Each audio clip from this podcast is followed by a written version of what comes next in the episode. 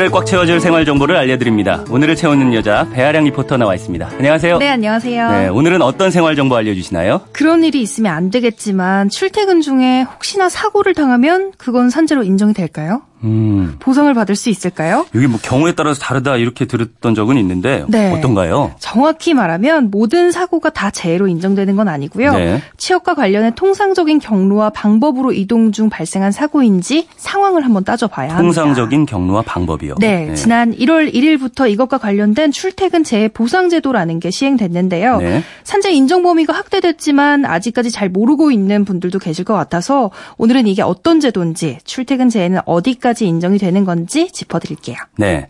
올 들어 시행됐다고 말씀하셨는데 그럼 전에는 출퇴근길에 사고 당하면 보상을 못 받았나요? 어, 출퇴근 재해 보상 제도가 도입되기 전에는 산재 보상 보험법을 통해서 보상을 받았어요. 네. 대신 그 범위나 인정되는 상황이 지금보다는 좀 제한적이었는데요.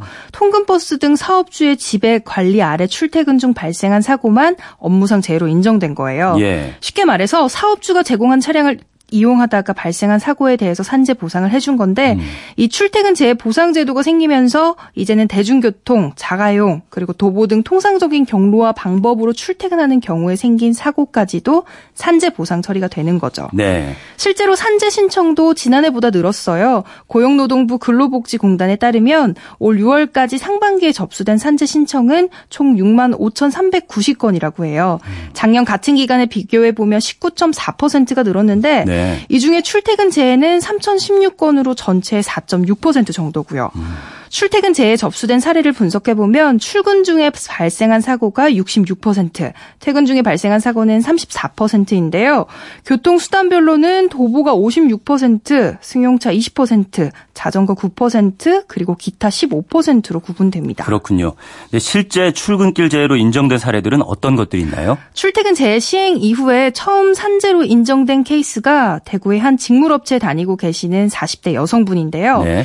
야간 작업 다 끝내고 퇴근하면서 버스 정류장으로 가고 있었는데 그때 돌부리에 걸려서 넘어진 거예요. 네. 오른팔이 부러졌는데 일을 하기 힘든 상황에 놓인 거죠. 그래서 산재 신청을 했고 그게 인정이 된 겁니다.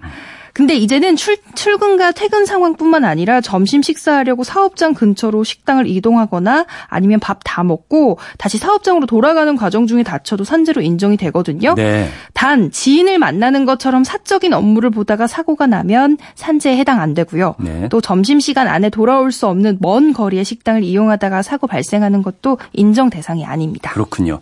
그러면 보상은 어떻게 받나요? 일단 다쳤으니까 그 치료비를 전액 지원받고요. 네. 또 다치 면 일을 못하게 되잖아요. 그렇죠. 그래서 일 못하는 기간에 대해서 평균 임금의 70%를 휴업급여로 지급받습니다. 근데 하루치의 휴업급여액이 하루치 최저 임금액보다 적으면 최소 1일당 6만 240원을 받을 수 있고요. 그렇군요. 그럼 만약 사고를 당했다 그러면은 신청은 어떻게 해야 되는 거예요? 우선 사고가 생기면 가능한 빨리 요양급여 신청서를 공단에 제출해야 해요. 네. 그래야 사고 사실 입증과 확인이 쉬워지거든요. 요양급여 신청서 제출은 복잡하지 않아요. 근로복지공단 홈페이지에서 다운받으시면 되는데요. 쭉 내용 적어서 지금 치료받고 있는 의료기관에 제출해 달라고 하면 돼요. 네. 그러면 공단과 의료기관 전산이 연계돼 있어서 쉽게 제출하실 수 있어요. 근데 보통 차 사고 나면 그쪽 상대방이랑 합의해서 문제를 마무리 짓는 경우가 많잖아요. 네. 출근길 재에서는 이거 주의하셔야 해요. 그렇죠. 상대방이나 보험사 통해서 합의를 먼저 해버리면 산재 보험 급여 지급이 제한될 수 있거든요. 네. 그래서 합의부터 하시기 전에 근로복지공단에 한번 문의해 보시는 게 좋습니다.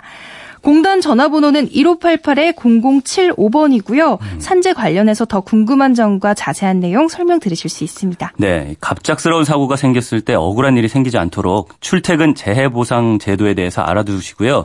또 신청부터 궁금한 것까지 근로복지공단에 문의할 수 있다는 것도 기억해 두시면 좋을 것 같습니다. 오늘을 알차게 채울 꽉 찬 정보였습니다. 지금까지 오늘을 채우는 여자 배아량 리포터였습니다. 감사합니다. 네, 감사합니다.